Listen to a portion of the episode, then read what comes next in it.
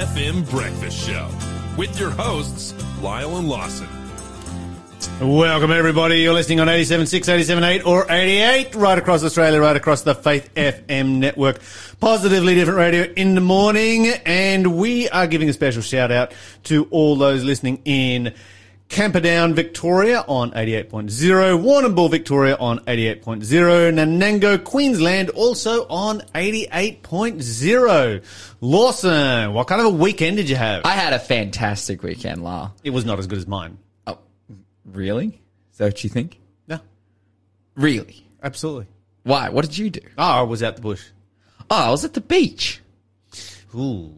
Yeah, okay. I, I was at the beach, call. eating food, playing right, volleyball, us, going for a swim. Let us know swim. what your thoughts are. Who had the better weekend, the person at the beach or the person in the bush? Which would you rather, the bush or the beach? What did you do at the bu- in the bush? Oh, all kinds of stuff. We Just bush activities. And, yeah, bush, bush activities all weekend long. That sounds awesome. We went we went down gold mines. Oh, that's that's like, actually intense. Yeah, it was very intense.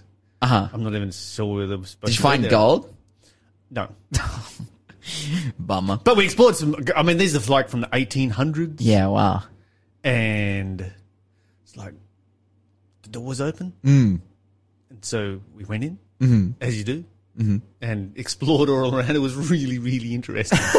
That's awesome. I took some epic dives for the volleyball. And uh, before that, on, on Sunday morning, I gave some blood.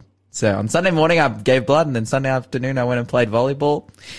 I don't know whether that was the smartest decision. I could still play, but, you know, I was a little bit like, oh, be, be kind of woozy.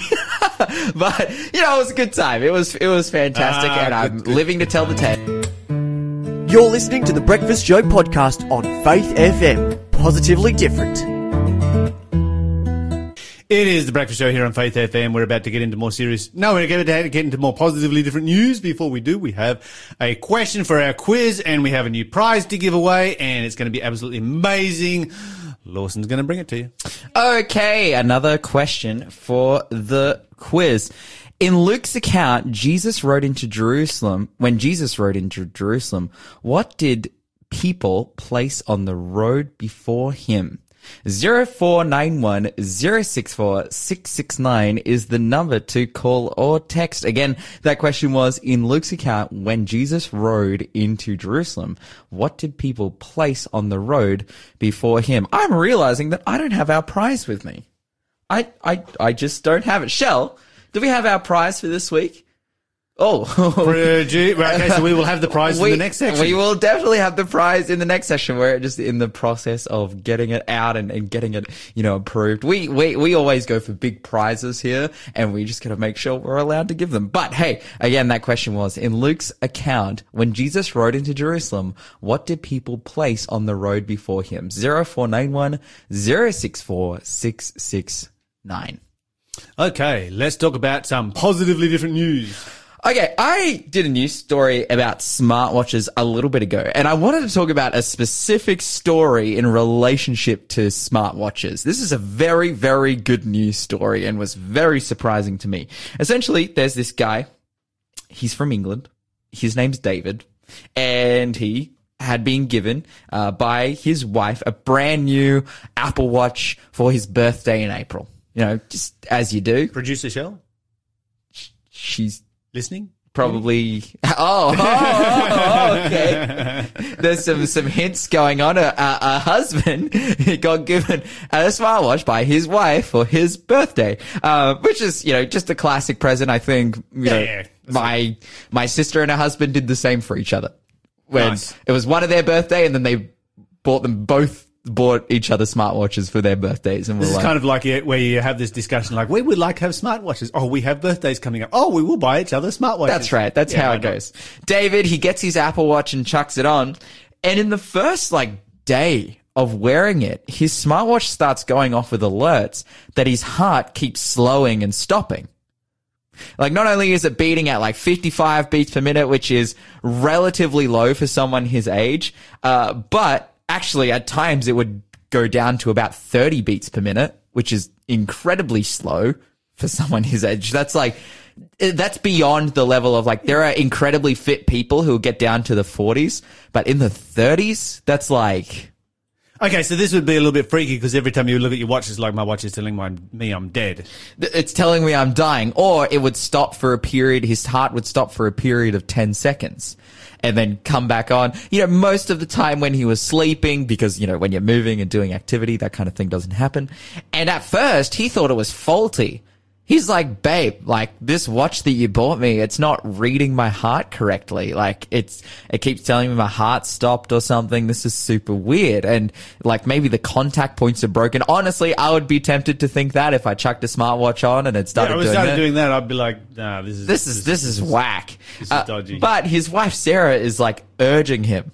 Like, no, really, you should you should go to the doctor and get this checked out. And I mean, you like, think if your heart's doing that, would you be even be able to move? Would you be able to get out of bed? Yeah. Well, and that's right. He, just... he was pretty low on energy, but he just was living with it and assumed, like, oh, you know, I'm old. I'm getting older. I'm in, I'm middle-aged. I'm in my fifties. Like, you know, you slow down.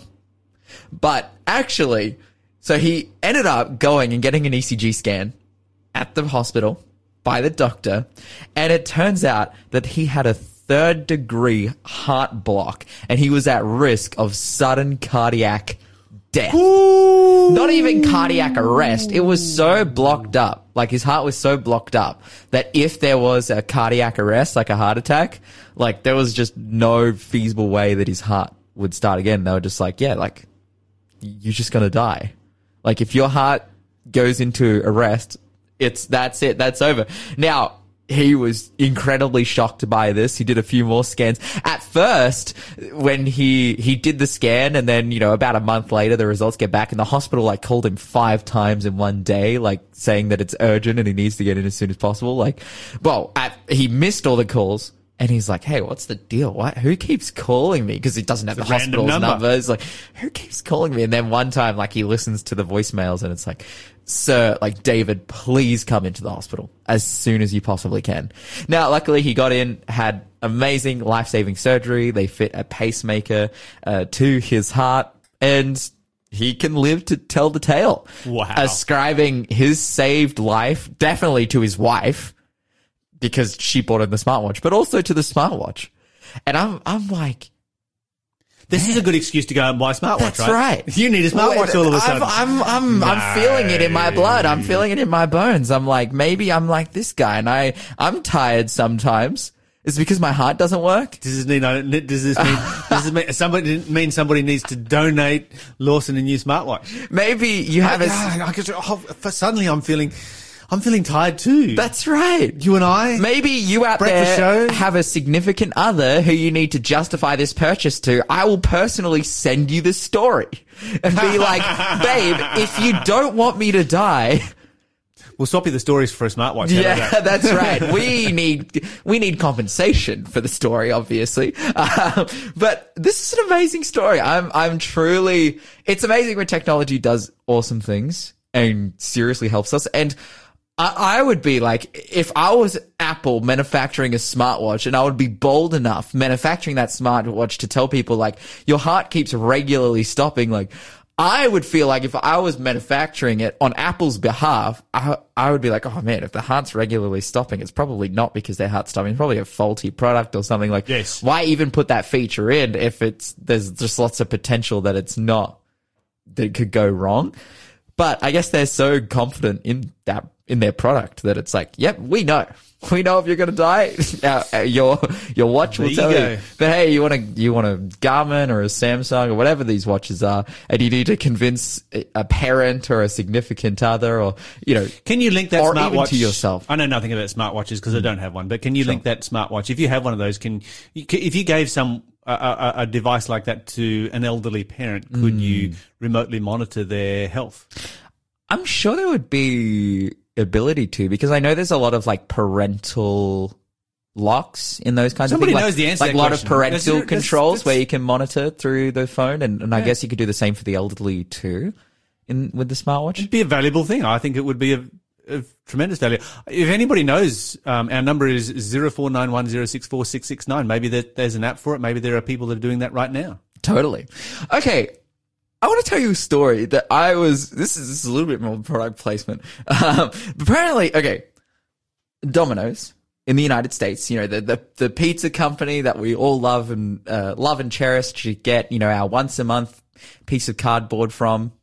And by cardboard, I mean the pizza inside the cardboard box that we have. Anyways, they have just like, they put out a new pizza box, and on the pizza box, they're telling people that the pizza box is recyclable, because for a long time, apparently in America, they thought that pizza boxes weren't recyclable because of the amount of grease and cheese that is left over inside the pizza box. Were you guys familiar with this? No, I always recycle my pizza box. That's right. Well, because of this m- myth perpetuated in the United States, only twenty percent of pizza boxes were getting recycled, and a, like literally billions of them were ending up in landfill. At least they break down, unlike plastic, but yeah, yeah that's right. not a good, not a good but, outcome. You know, corrugated cardboard boxes, like, you can recycle those. And so they've had to communicate to people, hey, actually, these are recyclable. Like, there is no amount of grease or cheese inside the pizza box that's going to gum up the technology that we use, the machines that we use to recycle these pizza boxes. So that's good to know, I guess. I was reading this, I'm like, do, do people have a problem with it? Like, it's a cardboard box. Of course it's recyclable. But you know what? This is a good story about Americans are getting the help they need.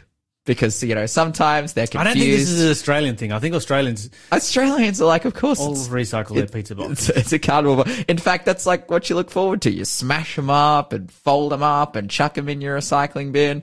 Or you keep them intact. And I know a few times, like I've... We played like pizza box basketball, where you open up the recy- the yellow lid recycling bin and you do... Well, it's not basketball. It's more like disc golf.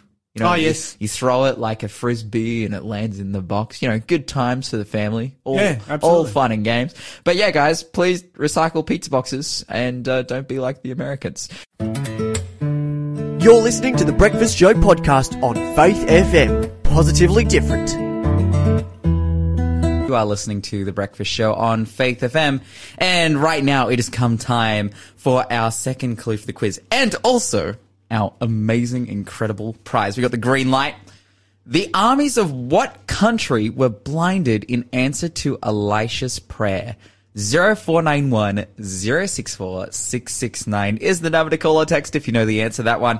And our prize for this week, the Days of Daniel board game. This is an epic board game that has been created, and it revolves around the days of Daniel. The amazing, awesome, epic. I so prophet. want to play this. Yeah, you know what is interesting about this? We haven't I, been to Queensland to play, have games night with. Who was it? Won a game last oh, time? Forgotten their name. I don't one. remember, but they, they lived in like Queensland, Queensland, like either Toowoomba or Townsville or something, like the middle of Queensland. The, some yeah, maybe, a long way away. It's somewhere far away from us. But you're on notice. We're coming to visit. We're, we're coming, coming to we're visit coming you. For That's games right. Night That's right. We're coming. But hey, we've got another board game here. The Days of Daniel. Now, when it comes to board games, and particularly Bible board games, there's, they, I think there there falls two categories. One that's like an actual game, and one that's just trivia that's called a game. And I've played a Daniel board game. The whole thing was just trivia, and I knew the answer to every question because because you know Daniel inside out, back front, know, and upside down. Because I've done lots of studies in the book of Daniel. But this one is actually a board game. It is, you know, one of the movement kind of board games. You oh, get around. Cool. There's all kinds of things you can do, but it takes no prior Bible knowledge. But you learn things along the way as you play the game. So zero four nine one, zero six four, six six nine is the number to call or text if you would love to have this board game. And again, that question was, the armies of what country were blinded in answer to Elisha's prayer? zero four nine one, zero six four, six six nine. Okay, so in answer to our question this morning, the beach or the bush, which would you rather go to? Seems like you're winning there, Lawson. So over the weekend, yeah, Lawson went course. to the beach, I went to the bush, and Janelle says the beach, Felly says I like the beach, Braden says, if the bush was rainforest or mountain streams, I would have said that. Well, I definitely had mountain streams. Uh, but out of the two options given has to be the beach. So we've got three votes for the beach so far, none for the bush. Of course. But is there is there any bush without mountain streams? Uh, no. There, I guess I guess, I guess the outback, we call that the bush, yeah. The outback yeah. doesn't really have mountain streams, does it? Does this person say that where they muddy. don't like it? They don't like mountain streams? They only like it if there's mountain streams or rainforest. Sure. So they don't like the outback. Mm. Everyone, all of our all of our vast listeners are highly offended this morning.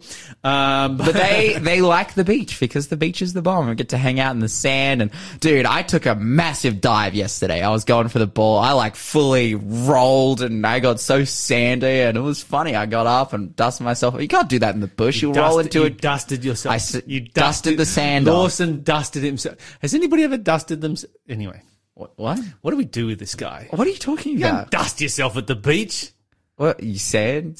Well, you get it. Would you get a, a, a dust, a, a, a feather duster, and just dust all the dust off you at the beach after you've been drilled in the? What do you mean? I, I just wiped the sand off. What are you talking about?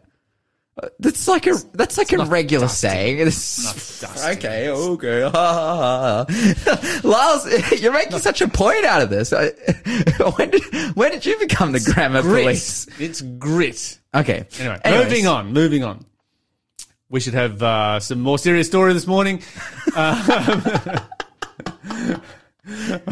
all right, let us know. Well, let us know which do you Lyle prefer. Draw, Lyle drawing the line at dust in the in the sand. That's okay. Wow. I didn't know you felt that way. There you go. I'm glad to know. All right, we did say that we were going to talk about a very rare document this morning. Mm. Uh, this dates from the First Temple period. It is written on papyri. And for those, and from Israel, uh, discovered in Israel, First Temple period, that's from about one thousand B C to five eighty-six B C. Mm-hmm. And it has three words on it. Actually, it has, yeah, three words on it. It Epic. says, to Ishmael, send. Ah. So there's instructions here to send something to Ishmael. Mm-hmm. Uh, a lot of people might think, oh, that's pretty cool. This is a letter that is talking about Ishmael, the son of Abraham, except that that Ishmael lived at least a thousand years earlier than mm. when this was written. Uh, that Ishmael was born in the sec- early in the second century B C, whereas this is somewhere between one thousand and five eighty-six. So basically it extends from the reign of David and Solomon through to the uh, Babylonian uh, invasion under Nebuchadnezzar. Mm. So that's your Second Temple period. And that's really all they can date it to, somewhere within that period. Mm.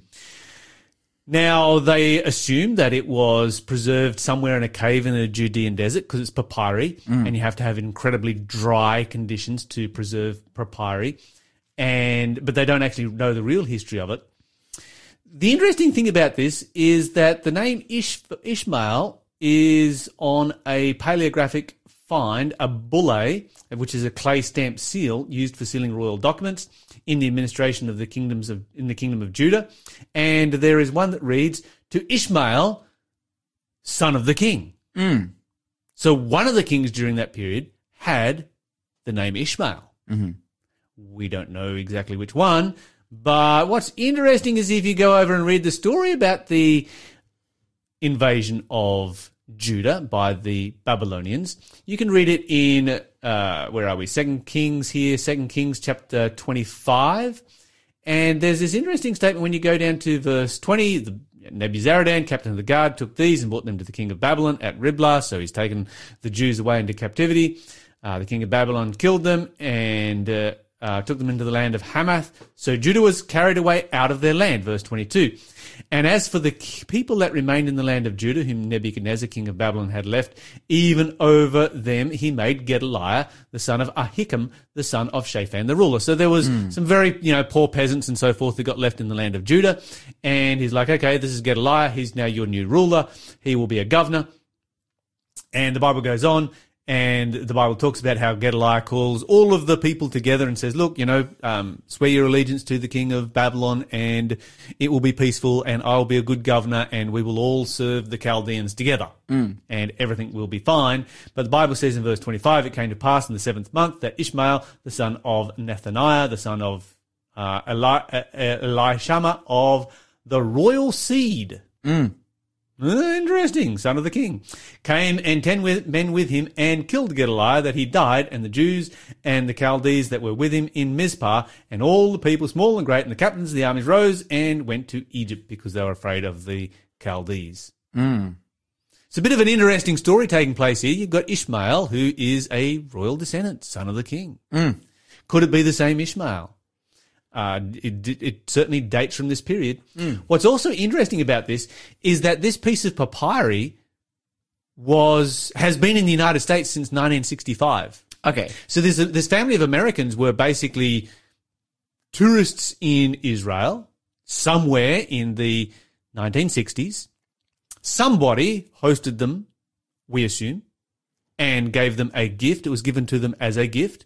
And so they're like, oh, this is cool, took it back to the United States and hung it on the wall in the hall of the house. Sure. Not realizing that this is only one of three pieces of papyri that have survived from the First Temple period. Wow. It's been hanging on their wall this whole time.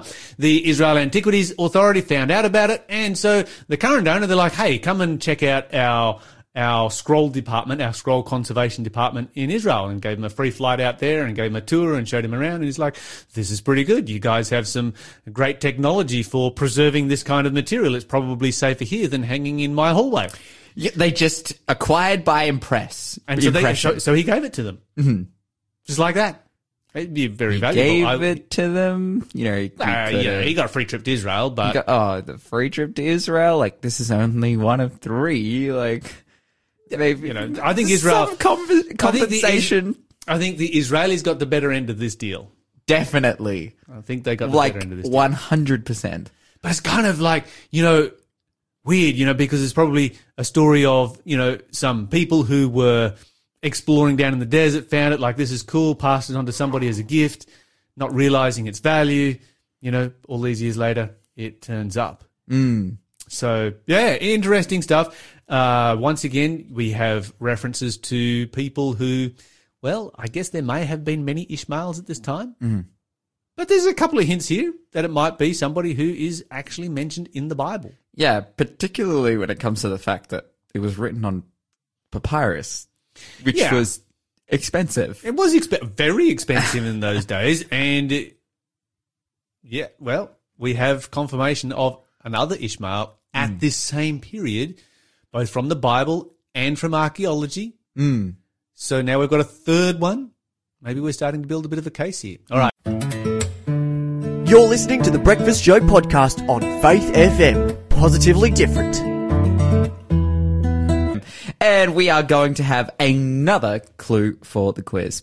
Who accompanied Jesus when he raised Jairus' daughter to life? A, nobody. B, John. C, James and John. Or D, Peter, James and John. Again, that number is zero four nine one, zero six four, six six nine. And that question was, who accompanied Jesus when he raised Jairus' daughter back to life? Uh, A, nobody. B, John. C, James and John. Or D, Peter, James and John. But Greg, thank you so much for joining us this morning. We want to delve into your story of how you came to God and how you ended up in ministry. Thanks very much for having me. Yeah, no, it's fantastic to have you on the show. Now, Greg, I'm just wondering if we can start with your, your family story, where you came from. Did you come from a Christian home? Did you come from a church-going family? What What's your background? Yeah, so I actually grew up in a Seventh-day Adventist family and did the, the normal things that an Adventist would do. Went to Pathfinders and all those youth events and the things. Then when I got to my teenage years, we were taken by my parents under false allegations, and that really caused me to ask some questions about why God would do that to a good Christian family. So that's when I decided to depart from the Lord and do life my own way. Now, that's a pretty wild story. Usually when children are taken from parents, there's some pretty hectic things going on. You were obviously a part of that family, and so you can personally testify to the fact that the allegations were false. Having spent time in that system, is this something that happens often, that the government misreads what's happening in a family? I mean, it certainly was in our case. I know that there is a lot of cases that do happen, you know, to other people that are true, but ours was simply misled, and um, we were put through some things that, that were hard on us as kids, yeah. How old were you when this happened? So uh, I was about eleven or twelve. My brother was five years younger than me, and my sister five years older. So this was foster care you went into? Yeah, we actually went into like uh, kinship care, they call. So they were relatives. They were um, my auntie and uncle that we went into care with. Were they a Christian family as well or not? No, no, they weren't, unfortunately. So there wouldn't be any really barriers to you in choosing to just sort of go your own way then? No, no, there wasn't at all. I was just pretty much free to do as I willed. When you talk about going your own way, can you tell us a bit about that journey? Yeah, yeah. So I just went into life and decided that I was going to do life the way that, that I thought it went down. And so that meant that everything became about me and not about anyone else. How could I better myself in life? How could I make my life better for me? it's interesting because when you choose that path, the decisions that you make lead you down to the things that are not good for you rather than the things that are good for you. Always happens exactly the same way, doesn't it? Yeah, yeah, without a doubt. When you talk about those kind of things, what kind of things did you get into? So I got into the, the B M X scene, which wasn't a bad thing for, for fitness and stuff, yeah. but that led into another scene, which was drugs and alcohol and a lot of party. And, and then after I had some accidents on my bike and couldn't rely on that for anything, and then I couldn't work because I I had these accidents. So that led into, well, I still have to feed my addictions. I still have to buy the stuff that I thought was solving all the problems. And so that led me into the criminal scene. Okay, so let's just back up for a second. How big into the B M X scene did you get? Were like competitive, or was just this a, a hobby thing? Yeah, or? yeah, no, no, no. So, so competitive. I got into the competitive scene. Um, rode with some some of the best guys in the world, which was a really good experience. Did a lot of traveling and stuff. Yeah, but it didn't all go to plan as I thought it was going to. Yeah, wow. Now, you mentioned you had some accidents. Obviously, if you're in high level competition, that's something that kind of goes with the territory. You were injured and unable to compete, so I'm thinking these are above average kind of accidents and injuries. Yeah, yeah. So the first one that I had was down in Newcastle, and I come off my bike not wearing a helmet, so I was a fair way up in the air and came down face first into the concrete and split my skull actually in half on either side down my eye socket and had a bleed on the brain, and took me like Oh, I don't know, a good twelve months to even learn how to walk again, let alone do anything else. So that was my first one. Yeah, my second accident was, well, I had nothing to do. I couldn't ride my bike anymore, so we used to go four-wheel driving and drinking and that out in the bush, and I was hanging off the back of a four-wheel drive and, and fell off and smashed my head again. So that was my second brain injury. And then the third one was when I'd recovered from that in two thousand twelve, and then I decided I was going to just ride just a hobby basis. And yeah, I had another accident and smashed my head again, and that's when I ended up with severe epilepsy and my third brain injury. Okay, so somebody's had that many brain injuries, to come out of that, to be as articulate as you are, to be a pastor, to be incredibly successful at what you're doing, that seems like quite the miracle to me. Yeah, it is. Like, the first one alone was a miracle. The doctors said that it was a miracle that I even survived it, and that everything healed without me even having to have surgery. And then uh, the second time when I hit my head, they said, if you hit your head again, you'll just die. It'll be game over. So when I hit my head the third time, that was a miracle again, because I obviously didn't die. I survived it. But then they just said, well, you'll never work, you'll never drive, you'll never lead a normal life again. You'll be housebound and pretty much bedridden. And, yeah, that all changed when I came to the Lord.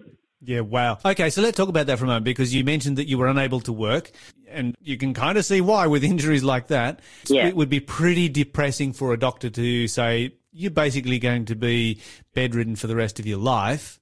You've been abusing recreational drugs already. That creates depression in and of itself. What? Yeah. Plus, these are brain injuries, not like you've had an arm or a leg cut off. There'd be a lot going on inside of your head that would be very negative at this particular point, I would imagine. Yeah, ab absolutely, absolutely. And and I went down that road too, where I went down the mental health road, and I spent stints in psych wards, which went for three or four months at a time sometimes, and tried to kill myself a number of times unsuccessfully, and just because I was in a bad place, I, I didn't want to live. All right, take us on that journey of how that all turned around, because you're obviously in a very different place today. Yeah, so through that period, I met my ex-partner and had a child together, and, and that didn't work out, obviously, because I was not a fit partner, let alone a fit father. And then once I'd lost, we'd had a little girl, and, and she walked away with her. And then I not only did I have no um, life, no physical health, no, no nothing to do with my daughter that I didn't have. So I got to the, the lowest point in my life, you know, that I could ever be, and where I just had nothing. And the only thing that I could do was cry out to God, you know, the only person that I knew of in that situation. I burnt all my bridges, you know, and, and when I called out to God, God was right there. Yeah, you know, wow. There was no, I told you so, no, look what you've done, you're in this mess yourself. But God was right there. And I'd met a pastor who took an interest in me, not just my spiritual journey, but in me, you know, and he'd been through a similar journey that I'd been through, and, and when we sat down to do our first Bible study, it was like the Holy Spirit hit me in the face like a brick. I just knew that that God loved me, and I could hear that voice, you know, I, I know all that you've done, and I still care. Going home from that um, Bible study that day, I just knew that God was with me, and then I started taking the journey um, of learning more about Him, learning about His love for me, and really experienced true Christianity more than what it was when I was a kid. It was real this time. Mm, mm. Yeah, and often as a kid, our Christianity is based on the faith of our parents, but there comes a point when we make that decision for ourselves. How old were you when you made a decision to follow Jesus? Yes, the first time when I got baptized, I was only like, oh, fourteen or, or fifteen. It wasn't a convert. It was just because everyone else was doing it, I think, you know? Sure.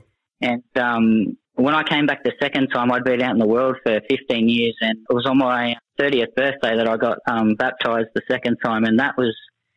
So the, the year before that was really when I decided that I was going to follow Jesus with all my heart. Yeah, that's uh, praise God. That's uh, that's awesome.